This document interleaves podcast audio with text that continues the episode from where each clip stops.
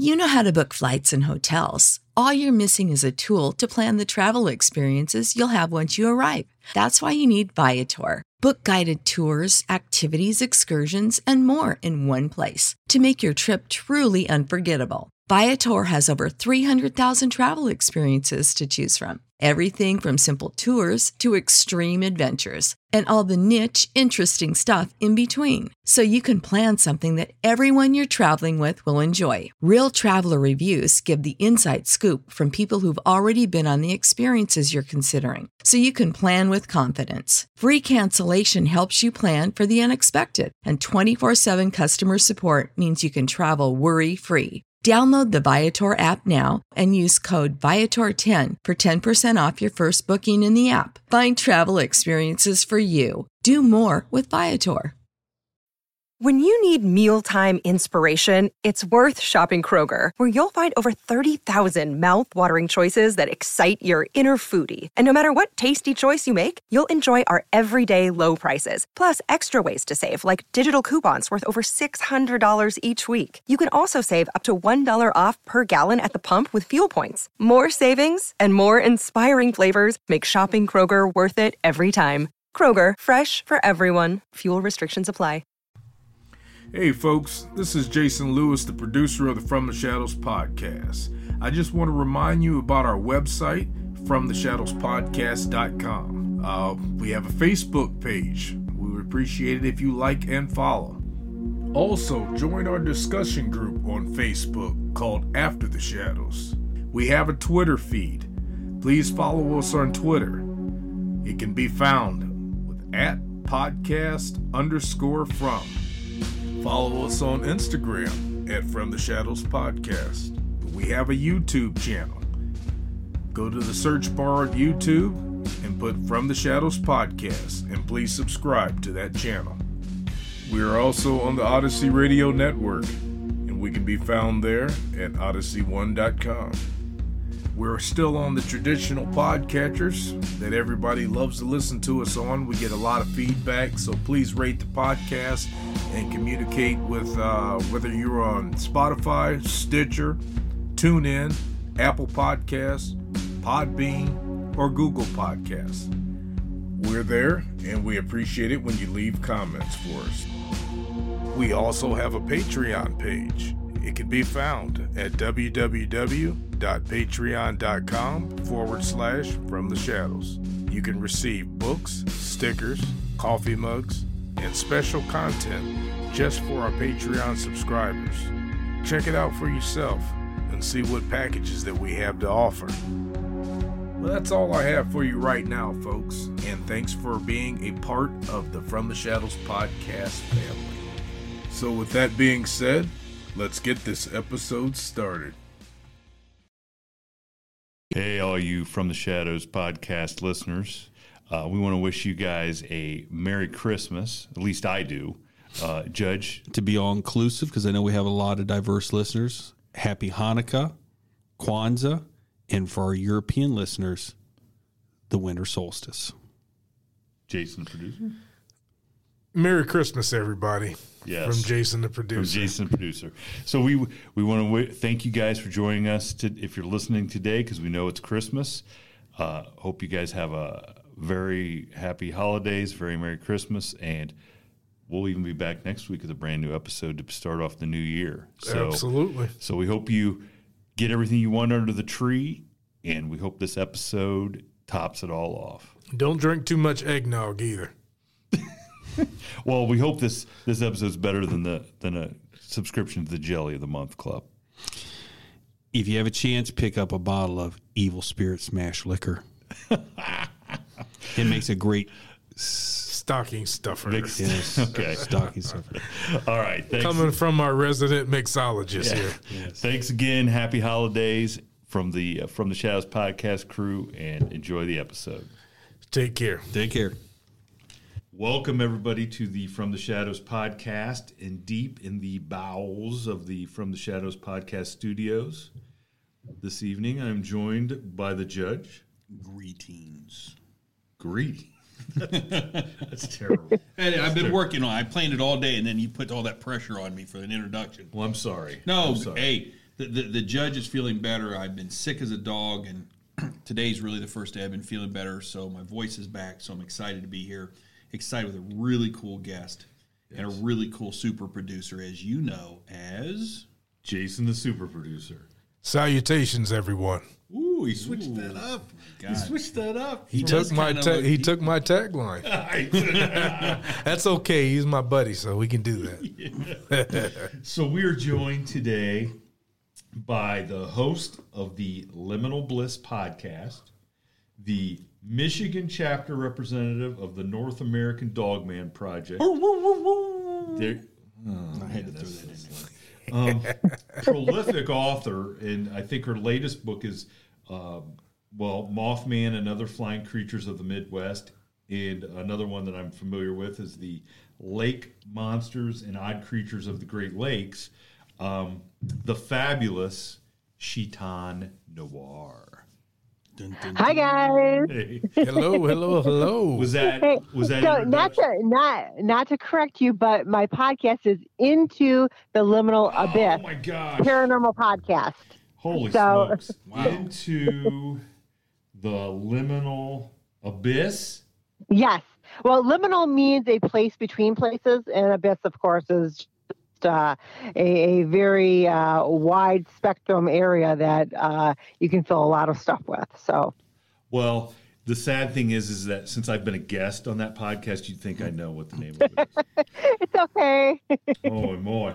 I, I was just going by my notes, and of course, And course, the I- secret to his life is low expectations. yes, low expect, Low expectations. even lower expectations. So, but but even with all those accolades, we we have you on today for one very cool subject that we've never talked about on this show. True, true. True.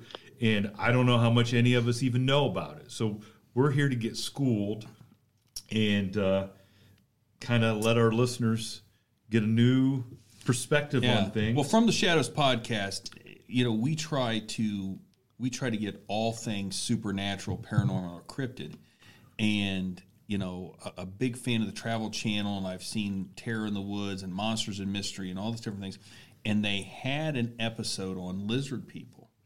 And I watched mm-hmm. it and I was blown away by the subject matter because I knew so little about it mm-hmm. and heard so little about it. And then you do a little bit of research and you find out there's this whole genre of, and I don't know really, we got the expert here tonight. She'll tell us whether it's a cryptid or something else. I'm not going to spoil it for you.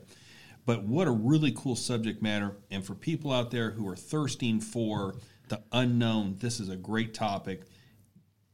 it's it's and if you haven't guessed, it's lizard people. yes. Lizard people. Lizard people. and, and when I first heard about the topic area, well, you know, you, you got that lizard people, and then you start to hear about it, and then you start to hear about the eye counts, and then you start understanding the historical aspect of it, and it just will blow you away. I feel like I'm on the Gemini at Cedar Point.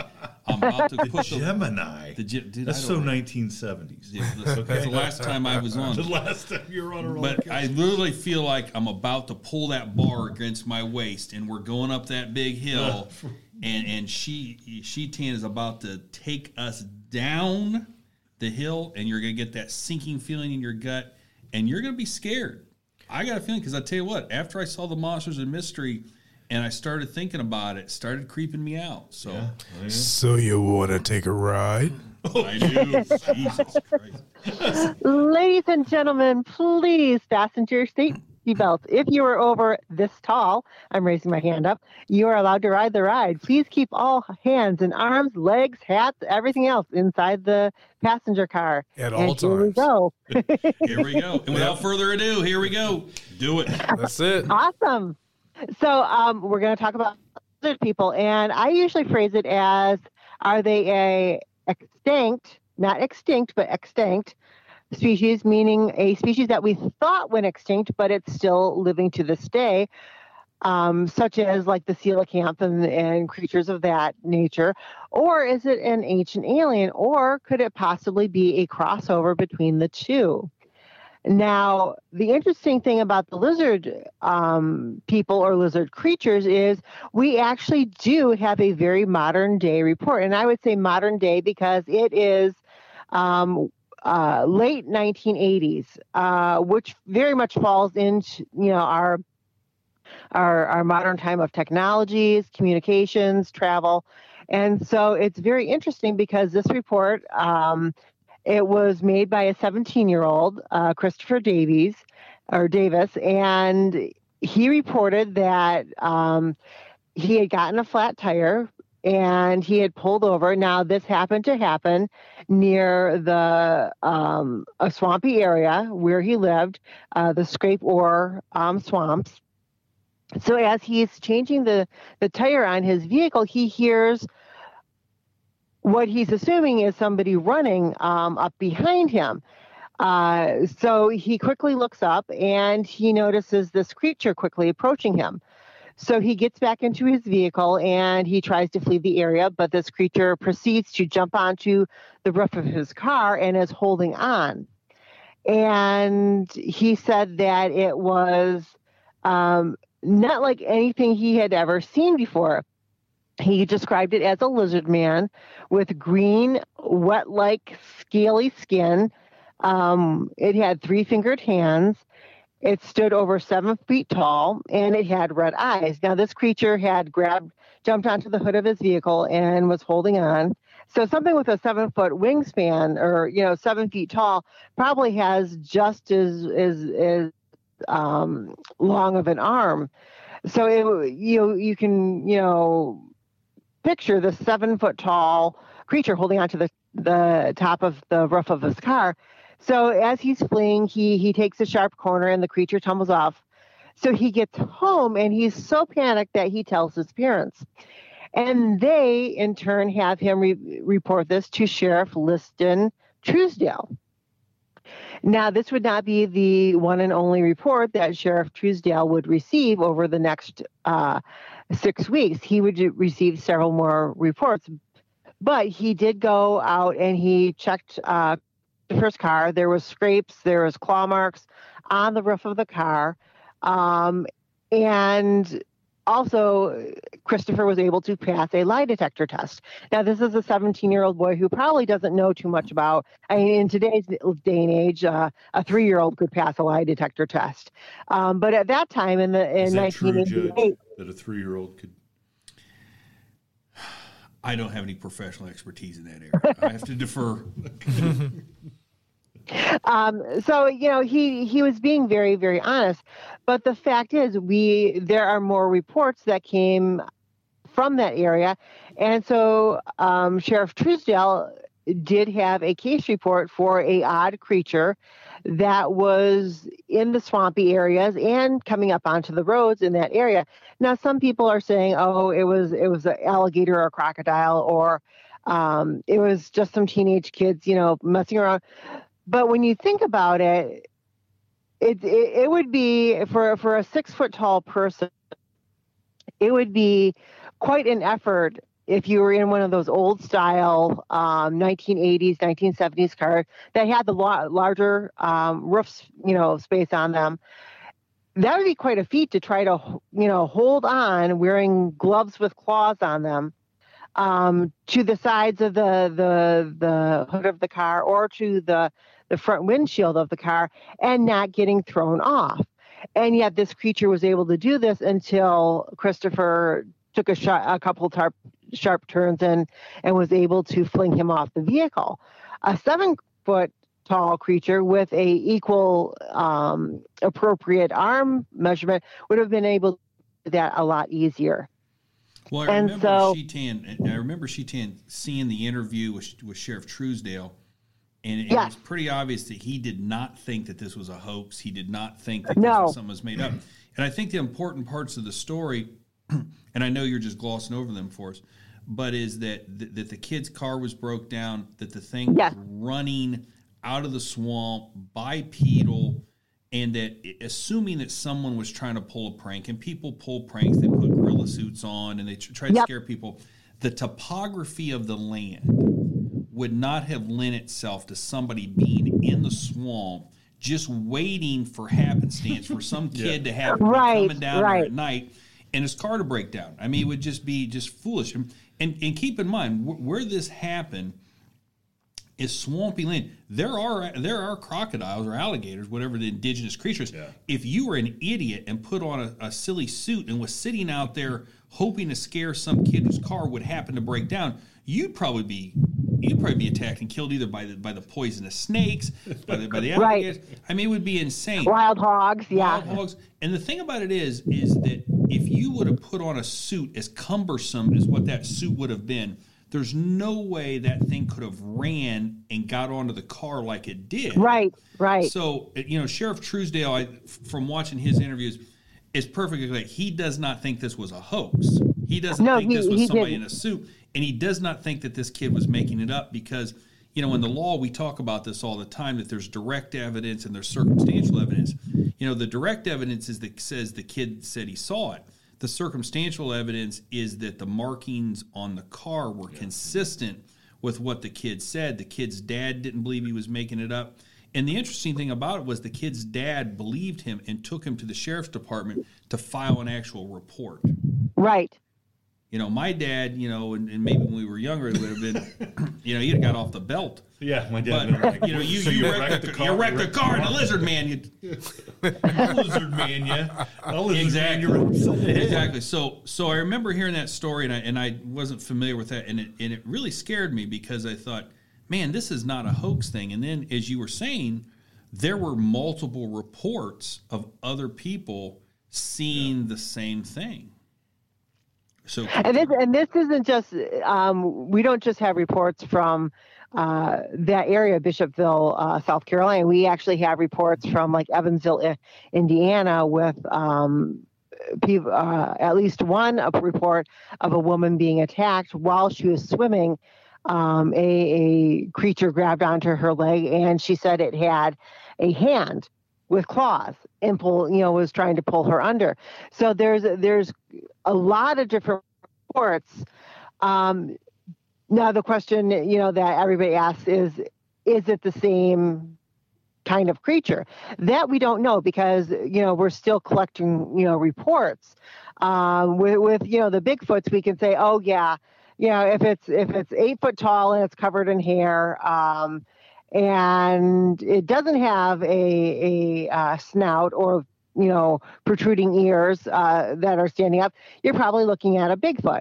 And depending on what part of the country or your world you're in it's going to be you know these set of colors and it's going to have these characteristics. Um, with with the lizard men um, there's a lot of give and take right there because it really depends on what area you're in that you're encountering them that um, you know the descriptions are usually it's it's a tall bipedal creature with uh, scaly skin, but it kind of ranges from black to green to gray, um, with black eyes or red eyes, and so we get these you know we get these different descriptions, and so you're kind of wondering, okay, could this be a dinosaur species, uh, particularly the the troodont? Um, or is it one of the ancient aliens like the the reptoids or the um, you know the creatures that are similar like that? Uh, or is it a blend of the two where they you know found each other compatible for breeding and that's kind of where the you know the route that they took?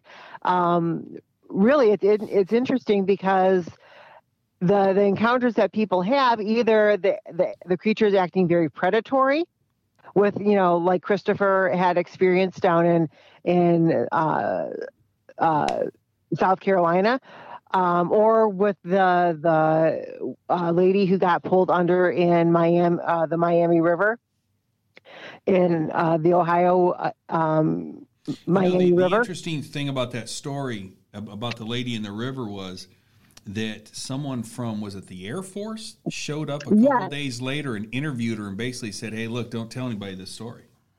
Yeah, and, and you wonder if they, they do that almost uh, to to make it even more intriguing, or if they do that just to um, cut down on panic. Well, the well, what comes to mind? I mean, that, Why would the yeah, Air Force data- have- Why would the Air Force? First of all, why would the Air, how would the Air Force know? Okay, is it like uh, the sheriff's departments ar- around the country are Are monitoring reports? are, are no, instructed because to this- call the Air Force if you get a lizard man report? Well, this this uh, the the case in point with the with the um, it, Mrs. Darwin Johnson, and in a small town like that, word travels very fast. So she wasn't the only witness to this. Her her friend and her children were all there, and so when one person tells another person, suddenly you've got you know it's it's a a um, just a a continuous cycle.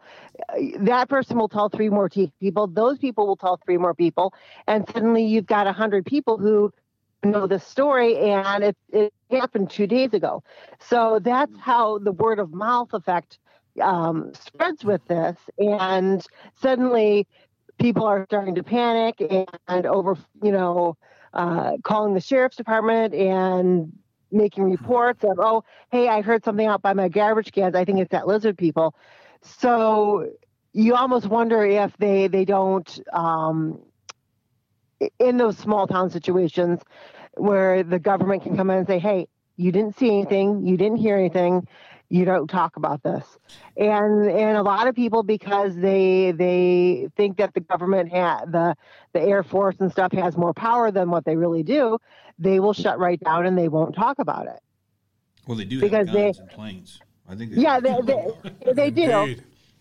Have you seen the but planes? but it's not like they're they're going to attack a small town Well, you might want to talk to a few small towns in Afghanistan and ask them about that. They, they might well i mean here here in the united states you know, the, the thing is, Sheetan, when I was tw- about 12 years old, I had a very similar experience. I was we stayed at a campground up at Lake Erie every weekend, and we stayed at this little campground, and there was a little beach area where you could swim, and then there was a dock area where the boats would come in, and you were not supposed to swim there because people, you know, had fish there, and you know, there's hooks, and you're not supposed to be in there. right But but right. some friends of mine, we- we would we had a mini trampoline and we would put it at the end of the dock, and we'd get a big running start and we'd jump off the trampoline and do flips and stuff like that.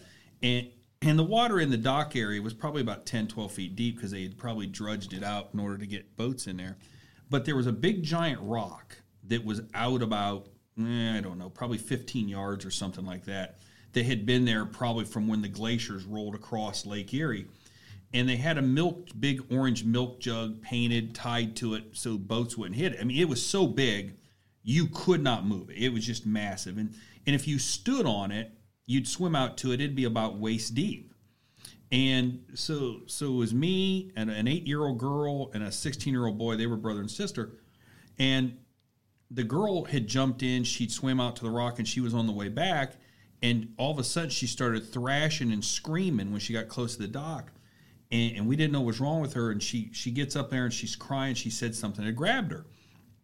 Well, her older brother, who's kind of a smart kind of guy, he kind of teased her about, and he figured she'd gotten her foot caught in some old fishing line because people had fished off there. It was no big deal.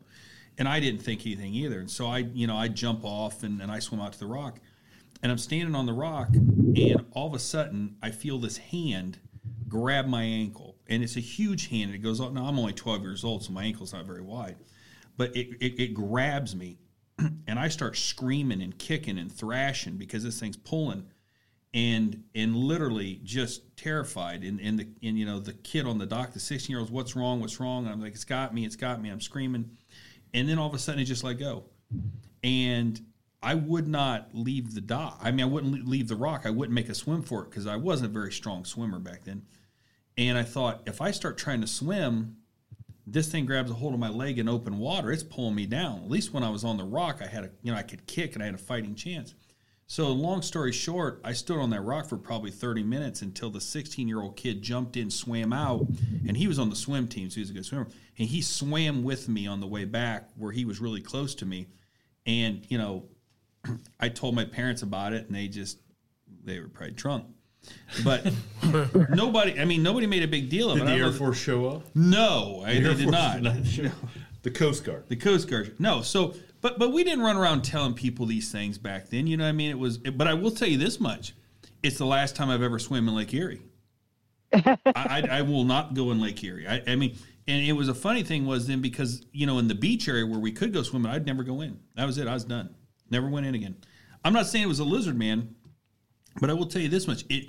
I remember seeing this story that you were telling on on Monsters and Mystery or something like that, and I thought, my gosh, that's very kind of similar, you know. It, and it not only grabbed me, but it grabbed the girl.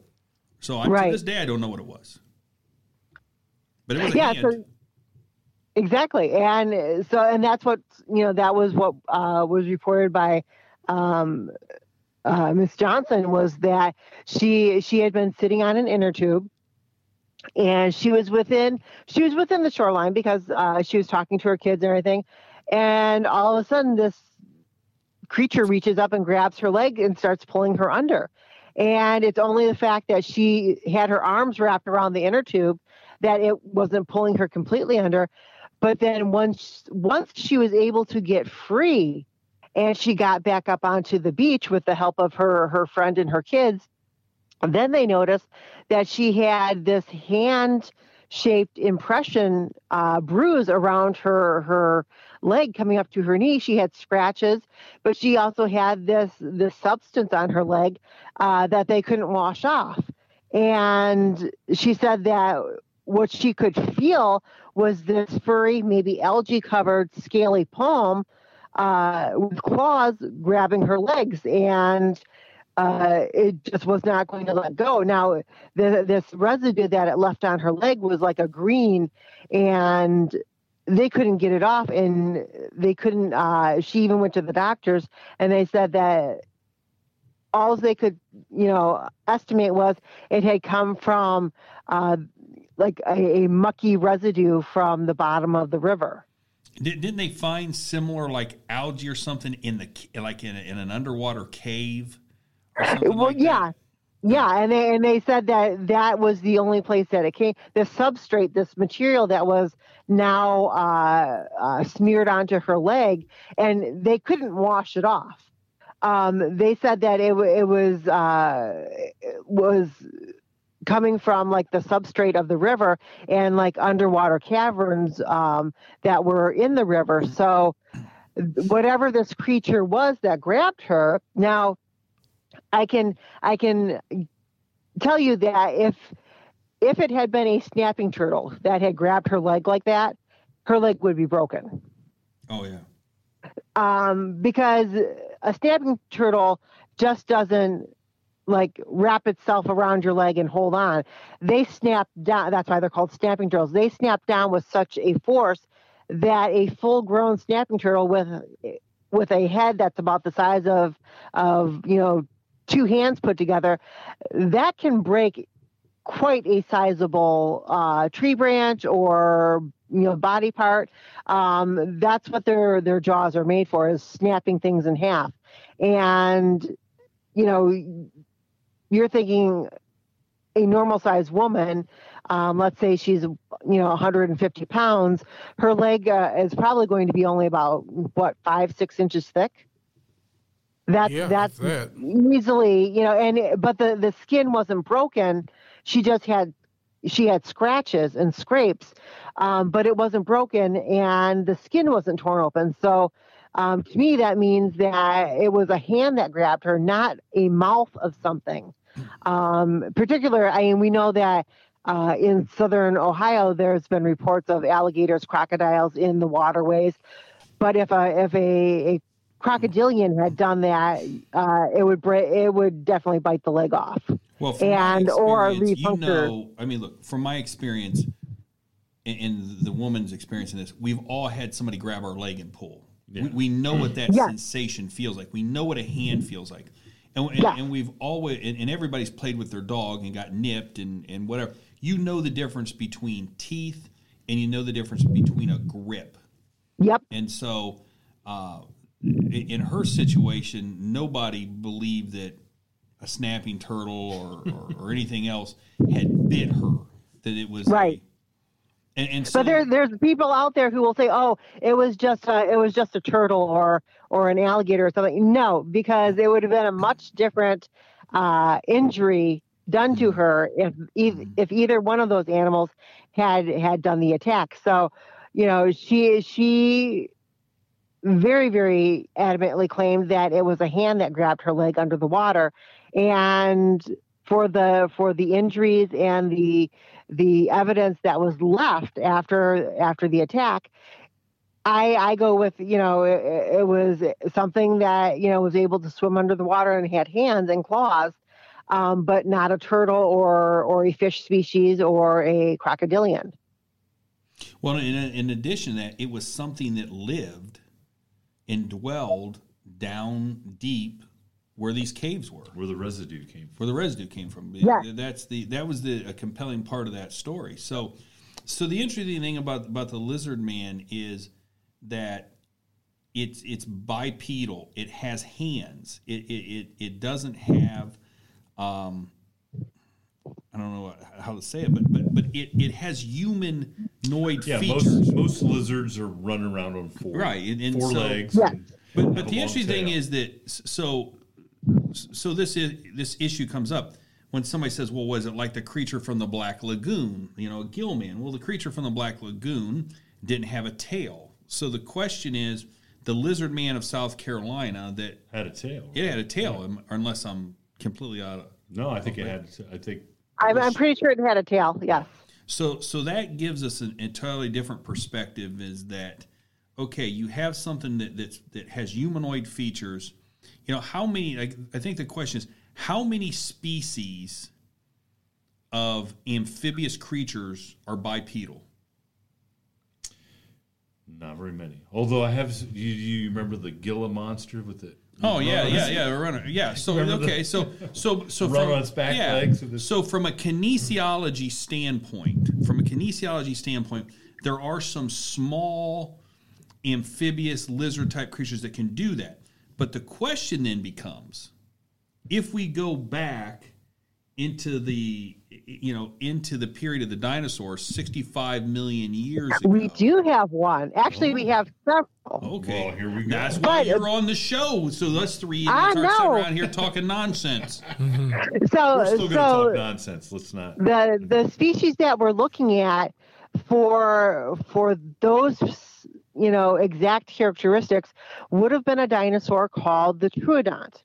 Now, it was estimated by Dale Russell of the National Museum of Canada that if the Troodont had continued evolving and was given enough time, that eventually, with the size of the brain that they had during their their existence in their prime, um, they would have ended up being a lizard humanoid.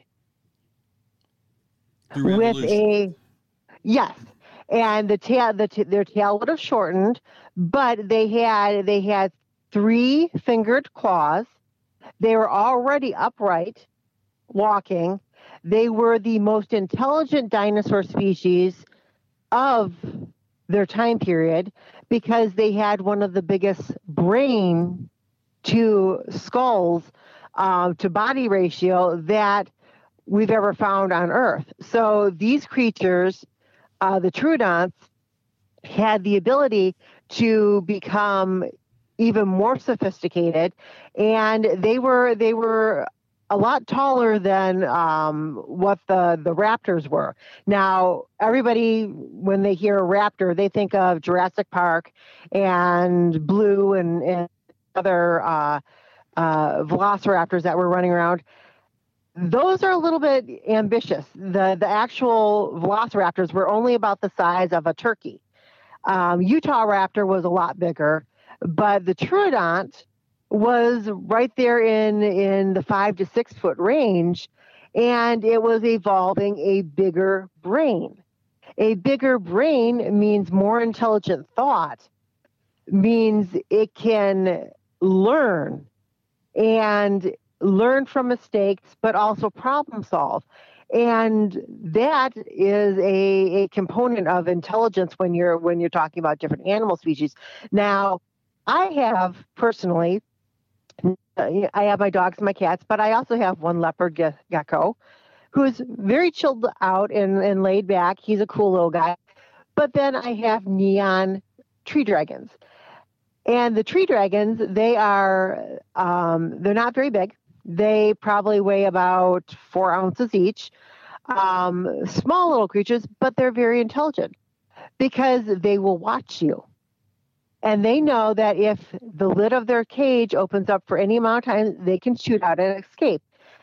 I've learned this because I've had to capture said tree dragons and put them back in their tank. Now I know that I have to slide a piece of, of plastic meshing um, in between the top of their tank and the lid so that I can put their food in, in and, and, clean the tank and, and uh, water them. Otherwise, I am chasing lizards all over my office. Um, but these are very tiny little lizards, and their skulls are no bigger than the size of my thumbnail. But they are able to problem solve and learn.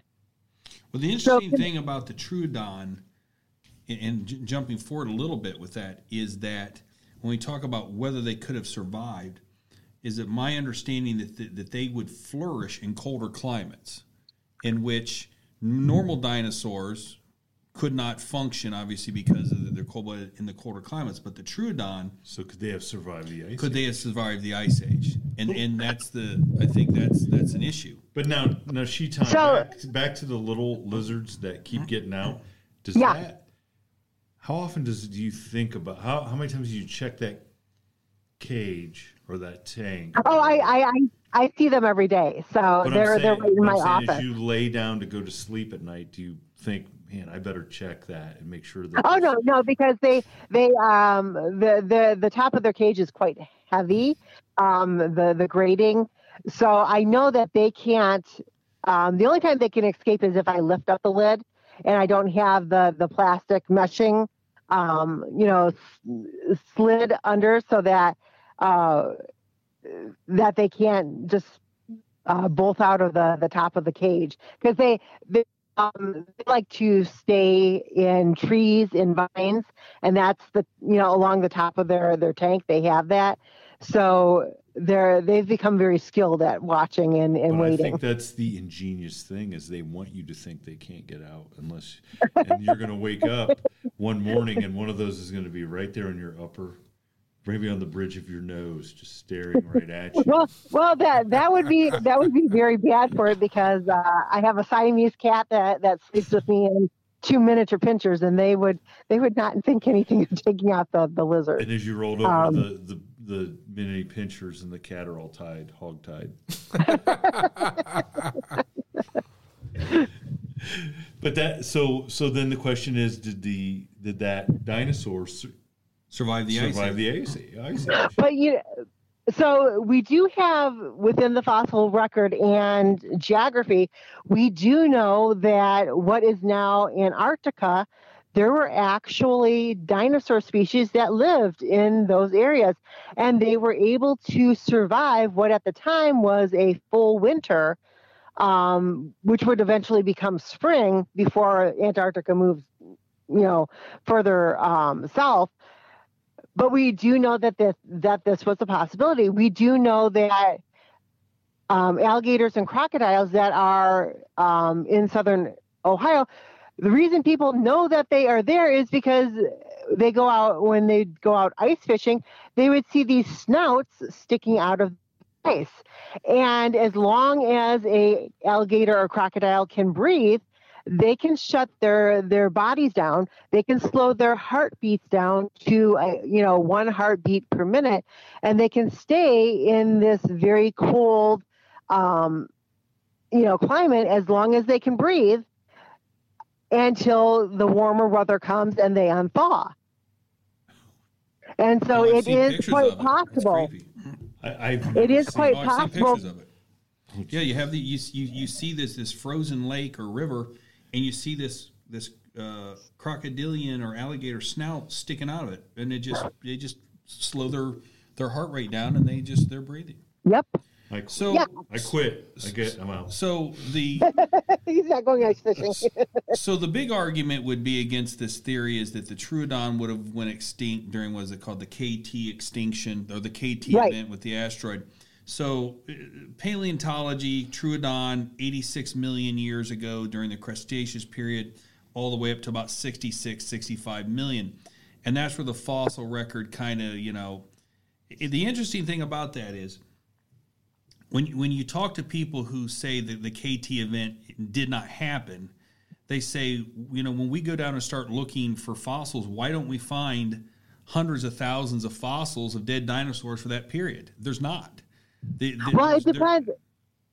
It, it does depend on what part of the United States or um, the the world that you're looking in, because um, like here in, in Michigan, it's very disappointing that you know most of our fossils are just uh, corals and uh, brachiopods and stuff like that because when the glaciers came through, the cl- the glaciers scraped everything to the south of us, and so that's why you have a lot more fossils of different species in lower southern Ohio, Kentucky, Tennessee, because that's about where the glaciers kind of stopped with their movement. And so these glaciers scraped out everything and scraped everything off of um, Minnesota, Wisconsin, uh, Michigan. So we don't really have the fossil records. We have ancient seabeds, but we don't have that fossil record still intact because of the glacier activity.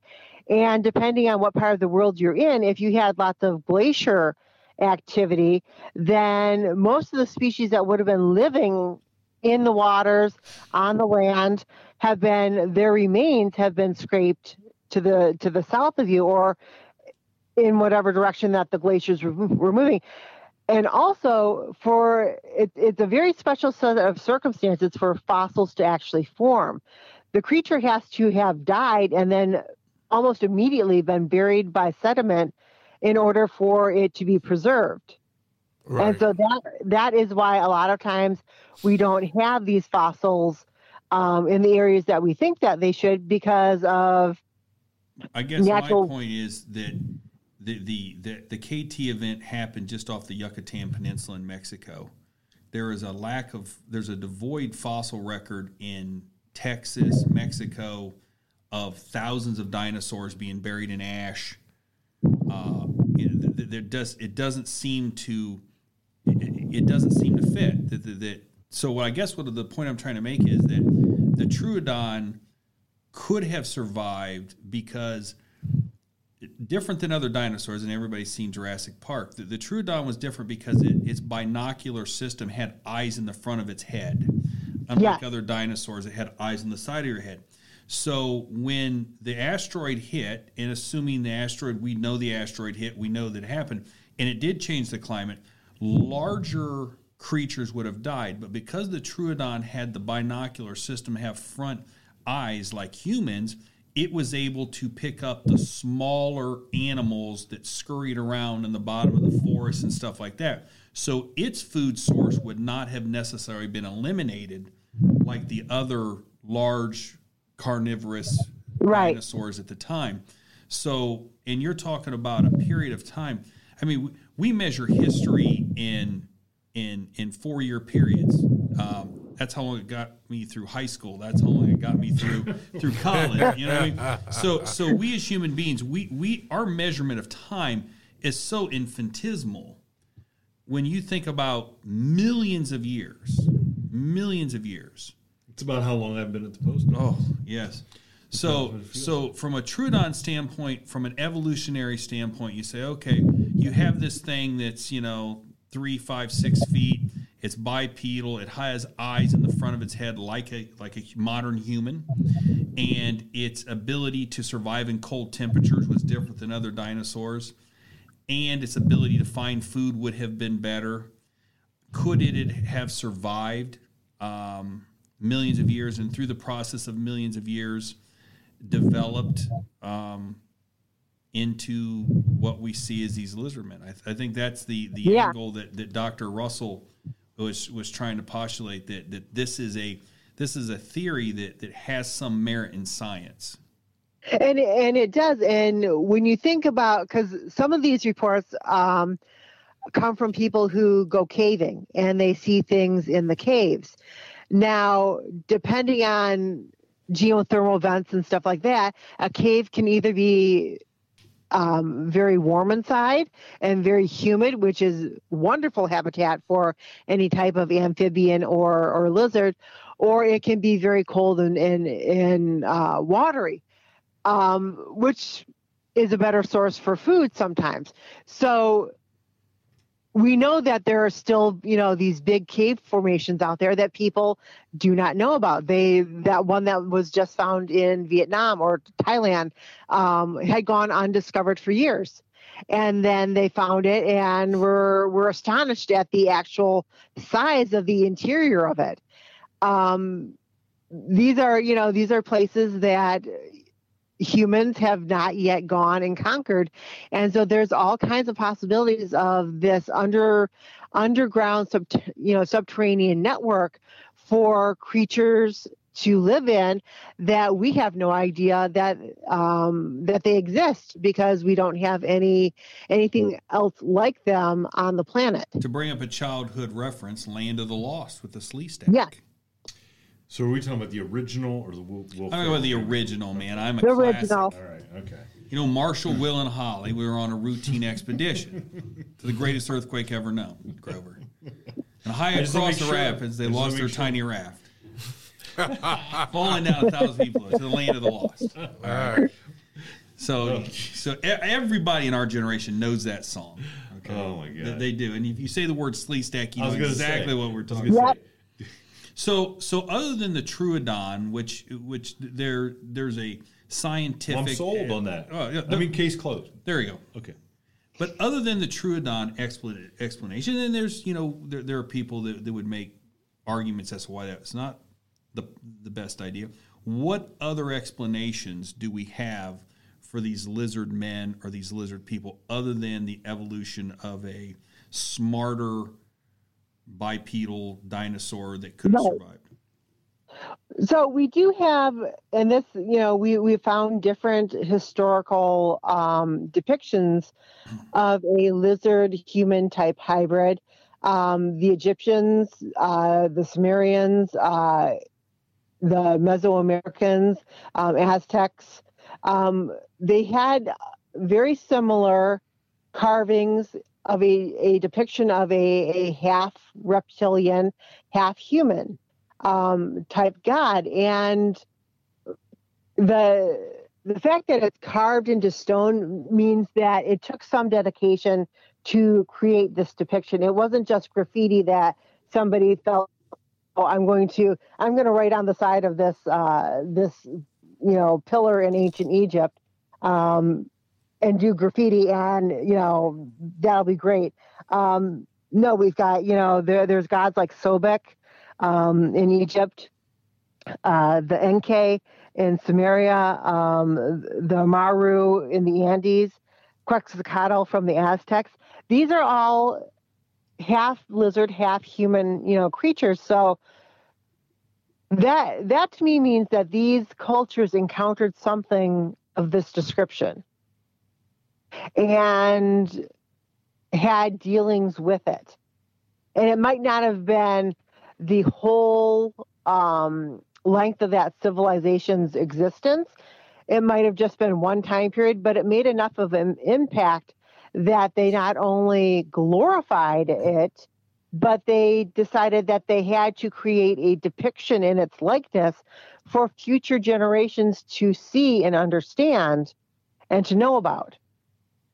So if it isn't a, a holdover from the time of dinosaurs with the Troodon, we also have the understanding that we do have alien races. I don't think anybody out there will dispute that there is other intelligence out in the universe. We can't just be the only ones. Well, apparently our Um, government otherwise- has came out and said that we have off-world ve- off Off-world off-world vehicles, vehicles. not of this world.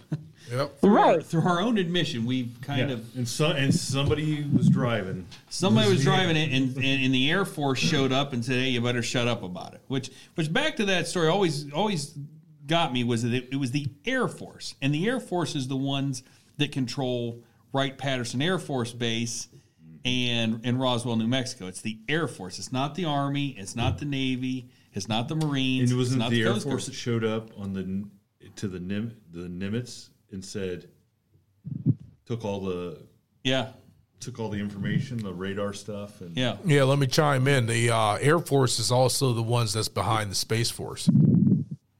It's a division of the Air Force. Space Force is a division of the Air Force. Yes, Yeah, sir, it because, is. Well, you'd have the pilots where Right. like NASA is usually. I mean, I mean, I guess you could have Navy pilots, but yeah.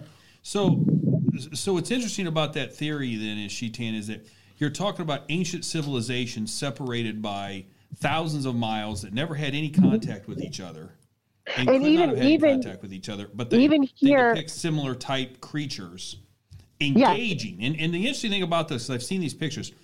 These pictures are not like Native American cave draw, drawings where you show uh, here's elk, here's buffalo, oh here's something that looks like Sasquatch. These are Right. depictions of this the people interacting with this thing, and this thing is clearly being held out as a superior to them, as if this Right. thing possessed either superior power or intellect or engineering skills or something. There, there's a reason why this thing is. It's not.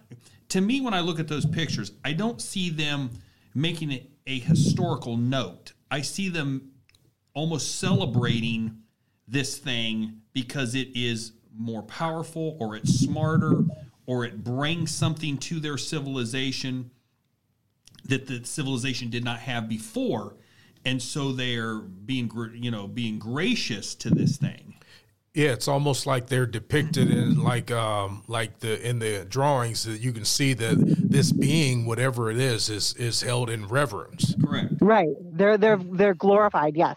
Now, even even here in the United States, um, the the Hopi tribe of Arizona had a long uh, standing legend of lizard people that lived on the uh, west coast, the in the the um, in subterranean cities. So even even in our own country, we have at least one Native American tribe that says yes, these creatures were here, and and talks about them in their legends. So um, it's you know it's when you when you take a look at all these these different reports, all these different civilizations reporting different creatures of these natures, you and and they're not just I mean with, the with the Native Americans we know that um, their written language um, is is very modern. Um, for a long time, it was just a spoken language. Well, the interesting thing about that too that, that I find about where they find these depictions, they're always in warm, arid regions. You think about it, like like in Latin America where it's hot, Egypt where it's hot, Sumeria and the in the, the you know in the, in the cradles of civilization between the Tigris and the Euphrates, Mesopotamia, it's hot. You know, there it's hot, but there's always a water source like the Nile River, the Yeah. Amazon River. So it's an arid area where where you know, and you think about about lizard or the amphibious things, they like arid regions, but they also like that there be a water source close by. And, and you think about what North America would have been like at that at that time in that historical geographic region. It was a forest area. We had winters. We all said it would not have been a prime location if you were a species visiting Earth and you were going to make contact with ancient civilizations. North America, Ohio, and Michigan would not have been a hospitable area for you to come to versus So nothing has changed. yeah hmm. Very interesting. Very interesting. I mean, that's my that's my from a from a geological standpoint and from a zoological standpoint. When you start looking at things like, well, why wouldn't these? You know, why do, why doesn't the you know the Wyandotte Indians have a similar you know uh, lizard man type creature in their in their re- you know religious texts Right. and stuff like? Well, it's real simple. This would not have been an ideal region for something that of that genetic makeup to want to come here. But now, if you look at what a lot of these different cultures had in common, they had source materials like gold, like quartz, Right. You're Like- right. yeah. sand, um, oil, things that you know we we use for just ornamental purposes, but without knowing what the propulsion or energy systems of a alien craft might use, these these could have been a high commodity, which leads me to the idea that maybe um, they're coming to Earth a lot more than what we realize, and these these glimpses that people get of uh, what you know people are calling UFOs, they probably are UFOs, but think of think of the Earth as like the intergalactic 7-Eleven. Yeah. We have lots of we have lots of natural resources uh, with oil, with mm, uh, gemstones, crude oils, uh, water, oxygen, but we also have a plentiful food supply, not only with vegetables and fruit, but wildlife and also humans. Exactly.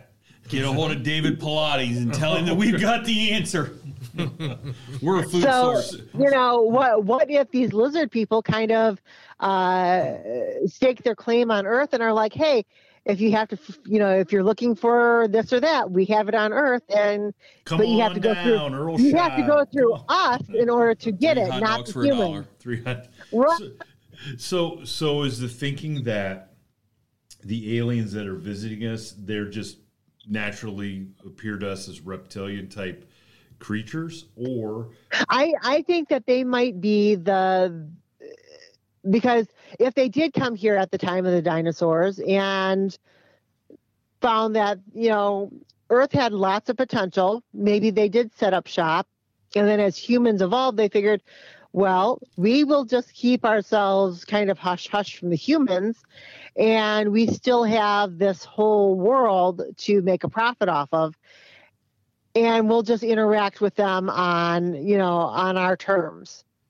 But when the grays and and stuff like that come here they they either try to deal with the reptilians to get the the resources or they've tried to make contact with the with the humans that they think are in charge only to be denied existence. So um, lots of potential there for thought so, so the whole, I mean, the whole one thought is is that the reptilians are the ones running. You know, they're behind every government. They're behind, you know, from the subterranean, from the depths. They're they're running the whole world. You know, all our monetary systems, all the governments, and I mean, how crazy do you get on what you are thinking these things are, and how they've infiltrated the world?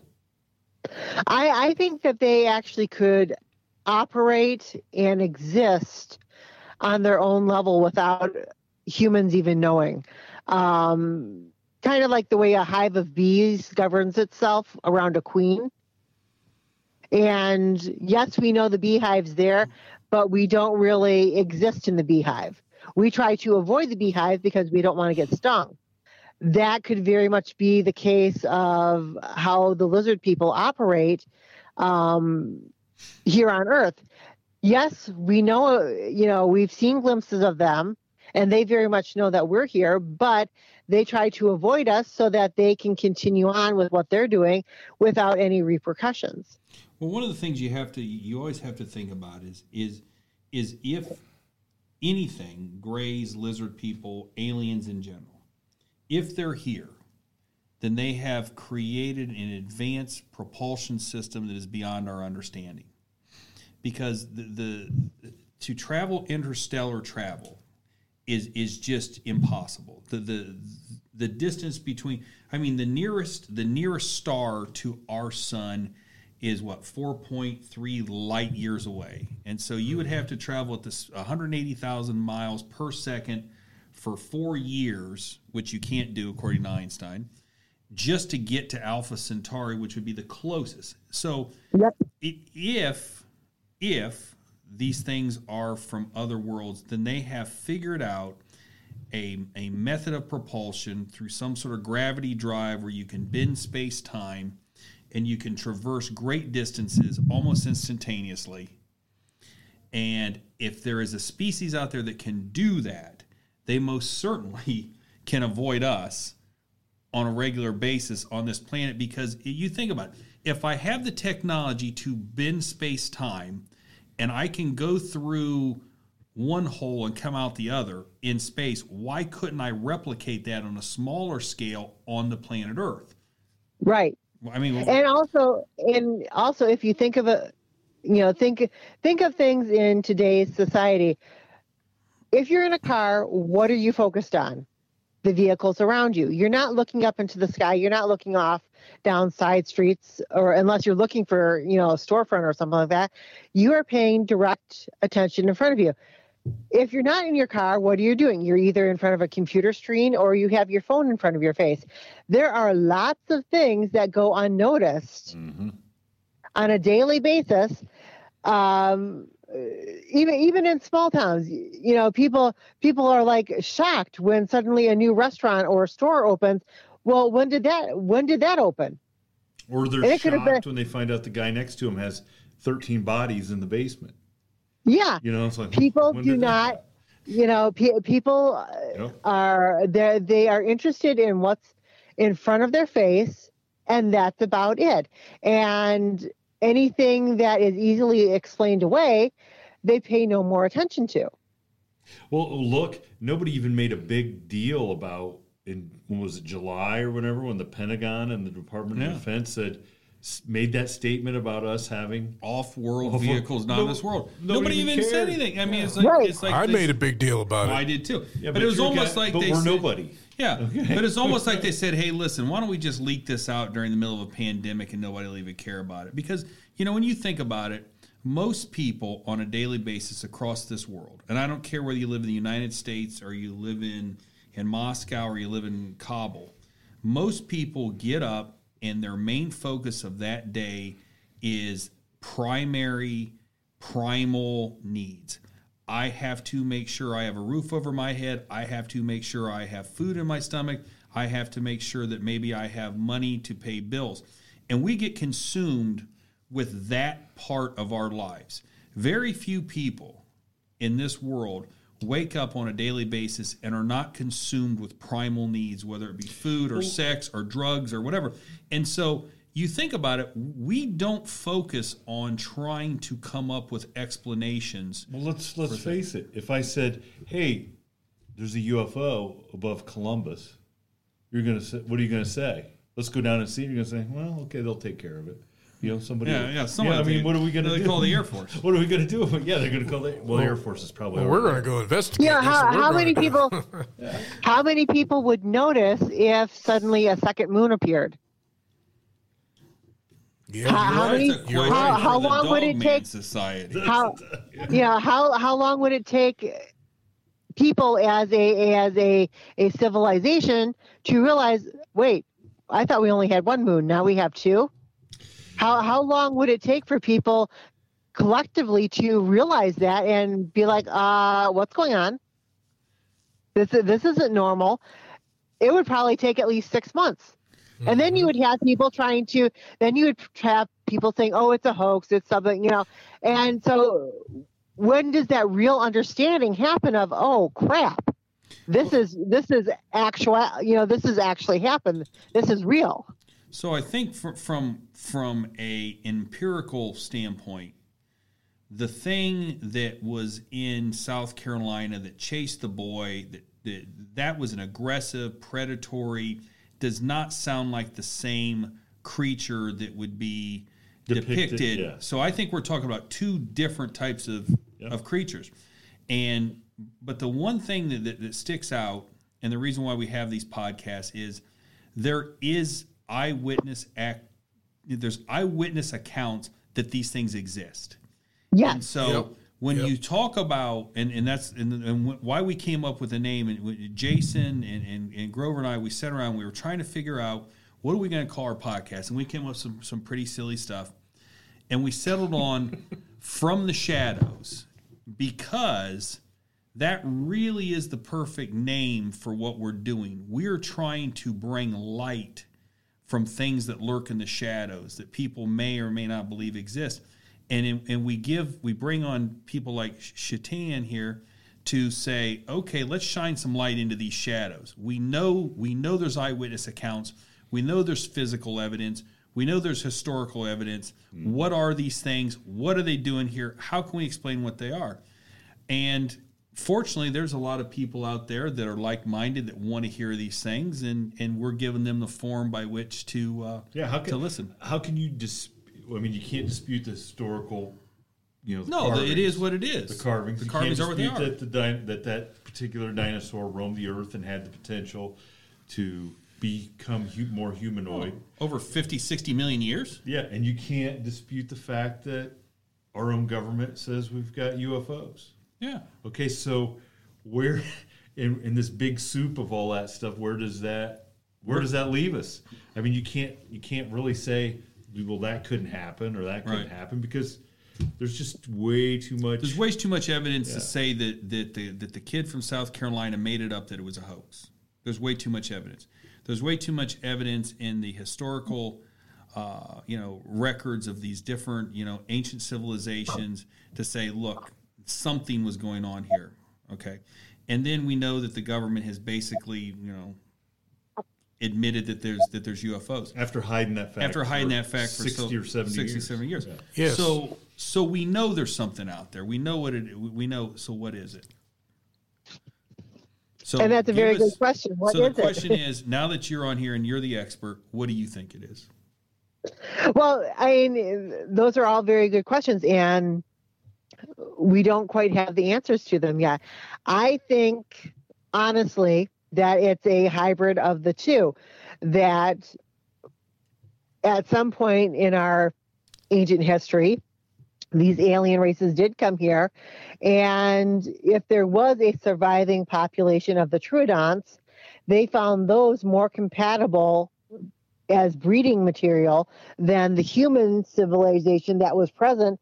So they kind of started cultivating their own and have since, you know, probably developed their own unique uh, race here on Earth that probably has more wealth and materials than what we will ever scrape off the surface. Um, because they've probably figured out a way with their ancient technology to get down into these, you know, gold deposits, these oil deposits, diamond fields, and just, you know, make a a uh, fortune out of it. The lithium And- crystals. Could be, yeah. yeah, could be. Yeah, could be. You like, know, that's what there- gold there- could be there's for a- them. there- yeah. There there's probably there's probably minerals and gemstones that we don't even know about that are way under the earth's surfaces in different areas that um, we will probably never have access to but they do exist here on earth and until they are exposed who knows uh, what kind of potential they have Right. What practical application they would have for engineering? right Exactly. you know there, there could there could be you know uh you know quartz type diamond like uh gems that are um you know could be used for energy Yeah. underneath the the earth's surface at some point. But until we discover them they are left up to imagination. And but when they do get it you know discovered suddenly it's it's the greatest thing on earth and everybody has to have it Well, there's been work with gems where they uh, use them to help uh, change frequencies or to uh, maintain frequencies that they can't normally do uh, without the. Uh, I don't know what it is, but it's something about the uh, the structural integrity of the gem itself, or maybe it's the cellular structure. But they're allowed to run frequencies through it, and they can maintain frequencies that they can't do without that particular um, right gem. That, that's that's common knowledge. You know, and here here's the human race just going around making jewelry out of this stuff, and these guys have. They mastered interstellar Yeah. travel. Yeah. Right. Yeah. Well, that's why I always say never shy away from what's lurking in the shadows. I got to be honest with you. I don't. I don't find It any- could be Jerry. Yeah, it could be Jerry. I don't really. nothing that we've talked about in this episode is anything I really want to go find. I got to be honest. No, Well, Yeah. I, I, I, I feel different about that. Well, Jason, I hope you get attacked by a lizard man. Then, Yeah. I wish you the deepest down. If I bring one back, and if uh, bring if I bring one back in cuffs, then what you gonna do? I gotta be honest, you're getting a raise. You get a Wow. raise. You will you will now be Jason super producer, and you get all the Patreon money. There we go. Well, well, Shetan. Before we uh, um, end this episode, I want to give you a chance to let everybody know where they can find uh, your podcast, find your books. You know what Your social media. social media, How they can get Sure. in contact with you, everything. and then and before I do that, though, I want to shamelessly plug probably the best work of fiction about the Lizard Man. It's from the Shadows, Volume Two, Rise of the Lizard Man. There That it is true. There it is. by That is yours true. Oh, yes. Yes, Yes. yes, it's it's it's basically uh, I I stole blatantly from the uh, the little boy that uh, was attacked by the lizard man. Mm. Basis of He shamelessly did it. shamelessly, I showed no shame. There you have it, folks. Make sure you uh, pick up volume two Volume of the From two. the Shadows books. And let's go find out where we can find Shetan's Yes. materials. yes. Okay, so on social media, you can find me on Facebook, Instagram, uh, pretty much all the social medias under Shetan Noir, S H E T A N N O I R. Um, go ahead and send me a friend uh, request. On Facebook, I have uh, two groups that I run for the for um, cryptids and paranormal. Um, the first is uh, the Michigan chapter of the North American Dogman Project. Uh, feel free to uh, send a request and uh, I'll let you in. And then the Great Lakes Center for Unexplained Events and Phenomenon. And that is kind of where I post all the stuff that isn't Dogman related. Um, I also let people post their podcast episodes and stuff like that on there. Uh, book wise, you can find my books on Amazon, of course. Um, just type in my name, it'll bring up the uh, cryptid books that I've written. Um, there is Mothman and Other Fly Creatures of the Midwest. There is Lake Monsters and Odd Creatures of the Great Lakes. And then there is the first book in my children's book series that is The Marvelous Misadventures of Tegan Gray, uh, where Tegan uh, meets Bigfoot. Uh, he crashes her tea party, and then her and her friends uh, try to ta- track him down to find out what his issue is and why he crashed their tea party. Uh, so you can find those books on there. Uh, I do write various articles for um, different sites, so I usually keep those, uh, post those on my uh, Facebook page, and so you can check that out. Um, I also have a website. Um, just type in Shetan Noir, and it'll uh, my website. Oh, and I also teach. I also teach uh, two courses, or well, um, I teach at two different community colleges. Uh, Owens Community College. We will be zo- doing Zoom sessions in February and March. Uh, the two courses offered there are uh, the paranormal history of the Great Lakes.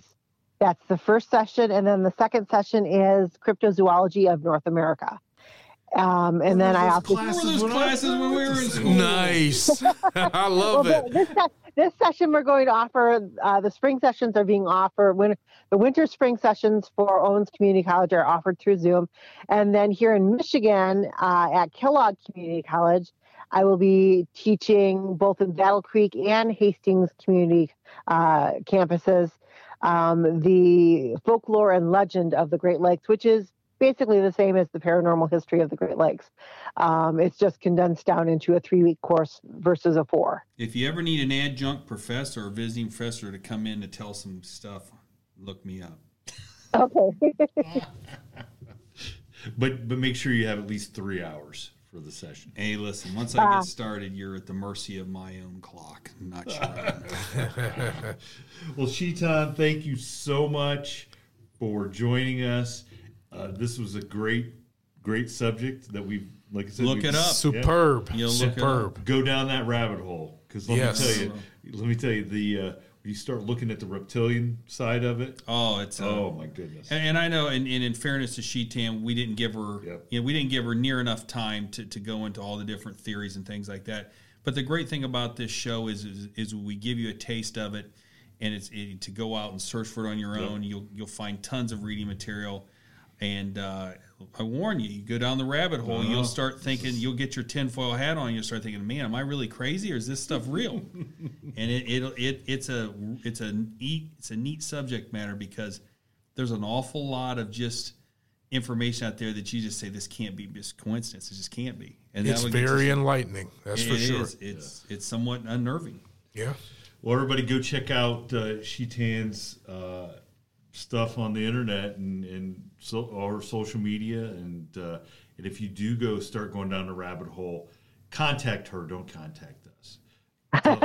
But hey, if, if anybody out there has a good uh, lizard people, lizard man story, Yeah. you know, reach out to us and let us know, and we'd love to have you on. Or if you are a lizard man or a reptilian, Again, better yet, because I got already tell you, Jason's going to get you. yes, by all means, contact the show. Indeed. Now, if we get a call from the Air Force that's telling us do not air this episode, we're gonna we're gonna know something's up. Yeah. Well, thanks, Shetan. Awesome, thank you. Take care. Oh, no problem. Thank you for tuning in to this week's episode of the From the Shadows podcast. Until next time, never shy away from the darkness or what may be lurking in the shadows. We are out.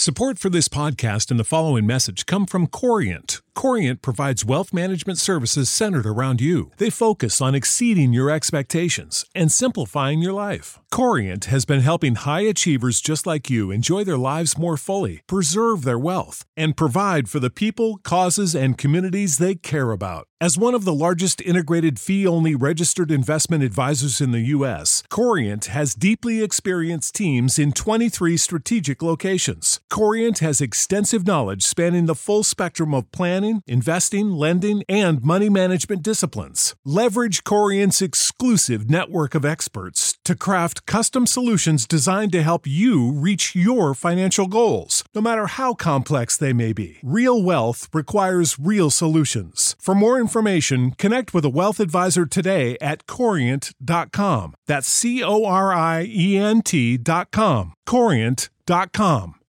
When you need mealtime inspiration, it's worth shopping Kroger, where you'll find over 30,000 mouthwatering choices that excite your inner foodie. And no matter what tasty choice you make, you'll enjoy our everyday low prices, plus extra ways to save, like digital coupons worth over $600 each week. You can also save up to $1 off per gallon at the pump with fuel points. More savings and more inspiring flavors make shopping Kroger worth it every time. Kroger, fresh for everyone. Fuel restrictions apply.